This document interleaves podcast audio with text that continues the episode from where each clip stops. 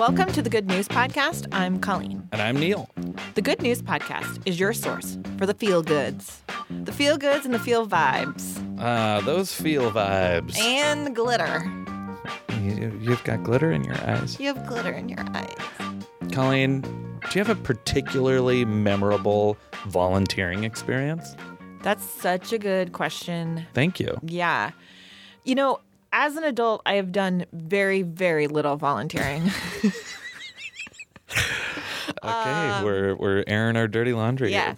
I will say in college, I volunteered at a shelter for, for dogs. Sure. Yeah. one thing I remember very clearly is we had a woman come in who was older and, and tiny, just this like little lady, and she was beside herself, very upset because she was looking for her dog. She couldn't find her dog.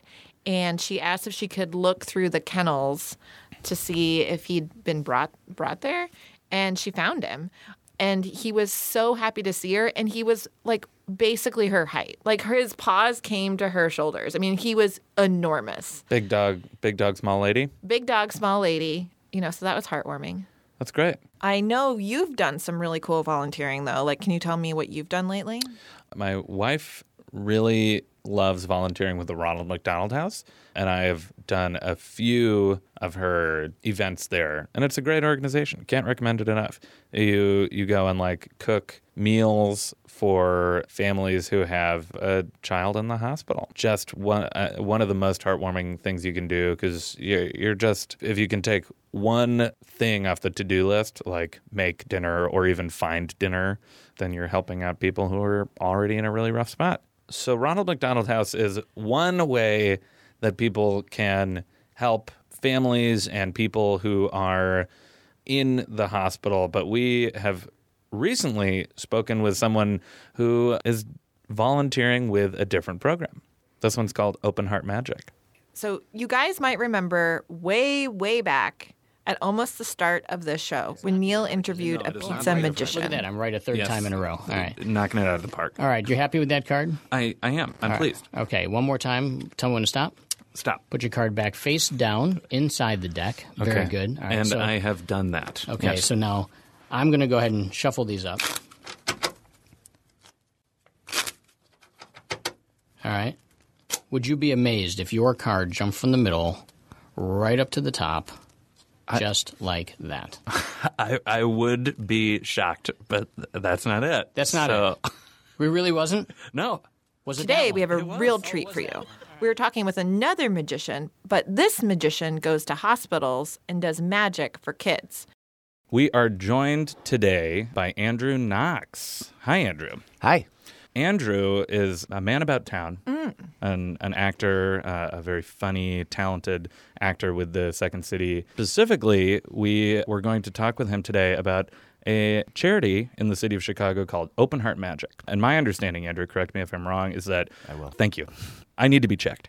Open Heart Magic teaches and trains bedside magicians to go into hospitals and do close up magic with kids who are sick and maybe um, not having the best time in the hospital. Yes, that is right. Yeah. Uh, and then there's also an aspect where we teach the kids to do a trick or two as well. so great. Um, you leave what, what's called a secret lesson with them so that they can do that trick to their friends and family. You have to be sort of trained and certified to go with to to perform with really sick kids, like who maybe you can't even touch or uh, yeah. So that that seems like this is not just your normal uh, birthday magician stuff.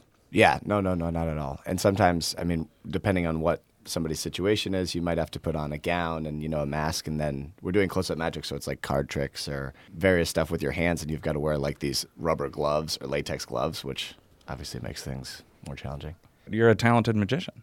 Yeah. I mean, I mess up all the time, but then it becomes more of like a comedy magician Yeah. in trouble show. Yeah. But um, Did you do magic as a kid? I did not. No. So doing this magic with these kids is sort of your first go at it. Yeah. Other than those tricks that kind of everybody knows. Yeah. But what's interesting is my grandfather, who I only who was only alive for like the first six months of my life, was a doctor, and he did magic and was really into magic and like hmm. hypnosis and stuff. So I always sort of knew about it, Oh, that's cool. but never did it. Yeah. Cool.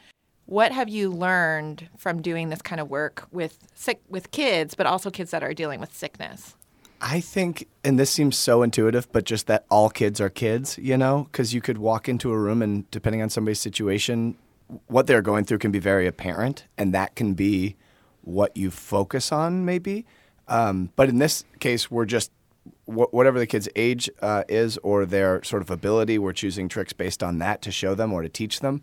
And immediately they just become every kid, you know, of just excited or giving you a hard time or they want to catch you and, and see you mess up, which is just, I mean, it's the best. And then when, when they get to do a trick or, or learn one, um, it's fun to, to see them be in like a position of power. Yeah.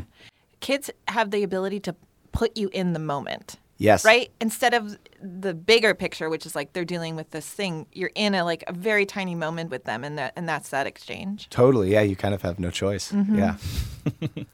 Can you tell me about the training program? It's it's an intense training program. Yeah. Magic University. Magic U. Yeah, Magic U. But yeah, so you learn a ton of different tricks, and then even after Magic University, there's more tricks that you learn and sort of test out of. But um, also a large component of it is learning what you can and can't do in a hospital, what certain signs mean, what you need to check at the door, or you know various different things that are like HIPAA related. But then you're doing tricks. You've got to uh, learn how to do tricks for potentially people who don't speak your language or um, various ages. Um, so we learn tricks with cards, with balls, with like handkerchiefs. So there's a lot to it. I prefer cards, but Walk us through how does it how does it feel to go through the day and uh, uh, brighten up the day for a kid in the hospital?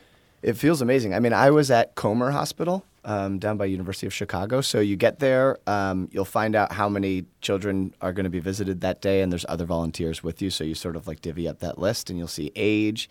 You'll see if you do need to be uh, putting on like gloves and a mask and um, a robe and all that. Some of these kids have been in the hospital for a longer amount of time, so they know a lot of the. They've seen the tricks or they've learned tricks. So at some sometimes you go into a room and they just want to do the tricks for you, which is so much fun. Yeah. Or because they potentially have seen maybe a version of what you're doing, they can try to call you out or say, "I know what's next." Anytime when the tables have turned, they are like the person who's doing the trick or, or the person who's like in power is way more fun than when you're just doing a trick for the kid. It, um, it, it's less presentational and more interactive. Yeah, totally. And when they can just be like, "You're doing it wrong." I've seen another another magician came in here on Tuesday and they did this way better than you. Um, at a certain point, I would start walking into a room and I would just lead with like, "Have you seen good magic?" And they'd be like, "Yep." And I was like, "Well, my magic's just okay, so it's a little different."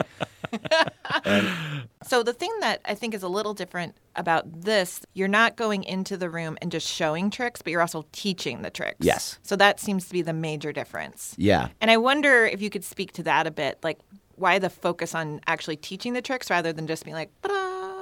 I think what they described at, at, at, Old Magic U, and I think that definitely resonates in my experience, is that kids don't, especially in the hospital, but also just in life, don't get to make a lot of choices. Like they're just kind of told what to do. So throughout your sort of routine, you're giving them opportunities to be like, what's your favorite color today, as far as like a sharpie that you might use in a trick, or um, do you want your door half open, closed, or all the way open? Just as many choices as possible, so that they feel like they are you know, creating whatever the atmosphere is as, as opposed to somebody else. So then the last thing we do is we'll teach them one trick. And I think it empowers them just to get to show other people this like fun thing that only they know how to do, um, but also kind of peek behind the curtain and um, after they've potentially been impressed, hopefully over a few tricks to get to then learn how to do one themselves. Awesome. Yeah. Yeah, that's so cool. Thanks for listening. Do you have good news? Great. Or maybe you want to tell us a joke or an idea? Also great. Email us at goodnews at cardsagainsthumanity.com. Or leave us a voicemail at 773 217 0156. You can also tweet us at the Good News Pod. Most of our music is by Poddington Bear. Same place, same time tomorrow.